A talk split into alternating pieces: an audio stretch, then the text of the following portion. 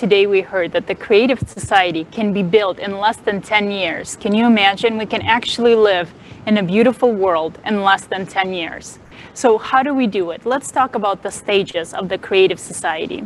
And as was mentioned just now by Tali, uh, they have to be done gradually. We have to go step by step in order to build the creative society. So the first stage of building the creative society is the informational stage. Globally, people need to know about the creative society. This is the most important stage.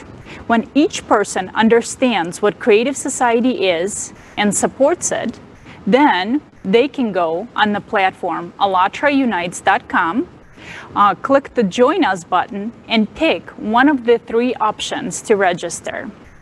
And we can see the video on the screen right now on how to do it.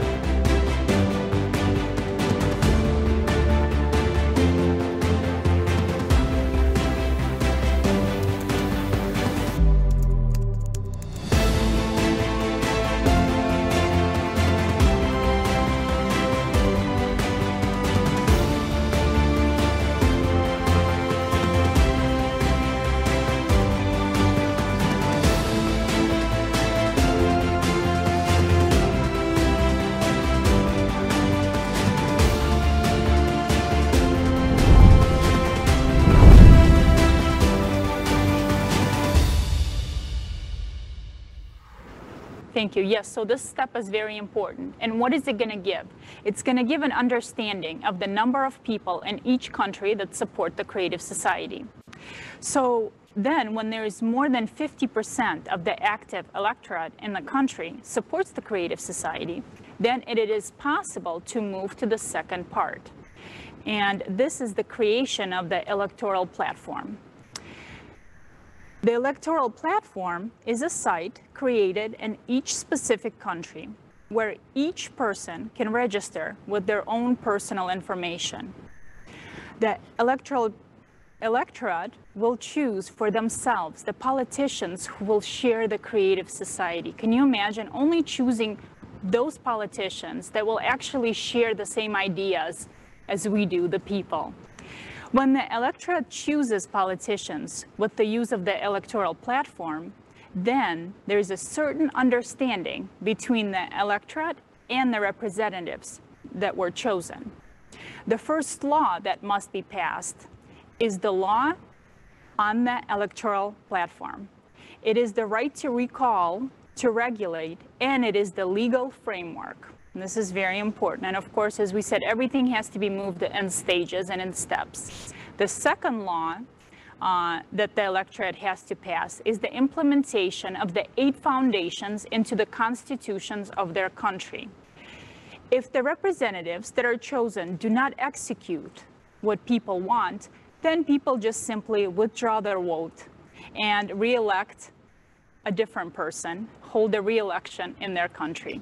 As simple as that. And those, um, those are the stages of building the creative society. It is very simple. And as was said earlier, the power belongs to the people. So we, the people, can make the choice. Thank you so much, Olga. Let's sum up. So the first, we need to inform every single person that you know.